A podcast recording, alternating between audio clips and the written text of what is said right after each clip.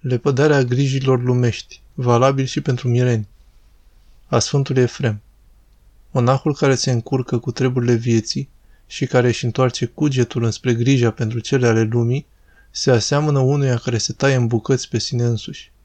Monahul care caută moștenire de la părinții după trup, după ce s-a lepădat deci de lume și a devenit monah, va cădea în ispite, însă cel ce-l caută pe Domnul se va mântui. Nu spune, dacă voi îmbătrâni, de unde mă voi hrăni? Nouă nu ne este îngăduit să ne îngrijim nici de ziua de mâine și tu te frămânți de acum pentru bătrânețe. Să căutăm împărăția lui Dumnezeu și dreptatea lui și toate acestea se vor adăuga nouă. Căci este nemincinos cel ce a făgăduit. Dacă nu le căutăm mai întâi pe acestea, este limpede că nu ne luptăm pentru ele. Deci, aruncă spre Domnul grija ta și El te va hrăni. Dacă Domnul va spori vreun lucru în mâinile tale, ai grijă de el, ca având să dai socoteală celui ce ți l-a dăruit.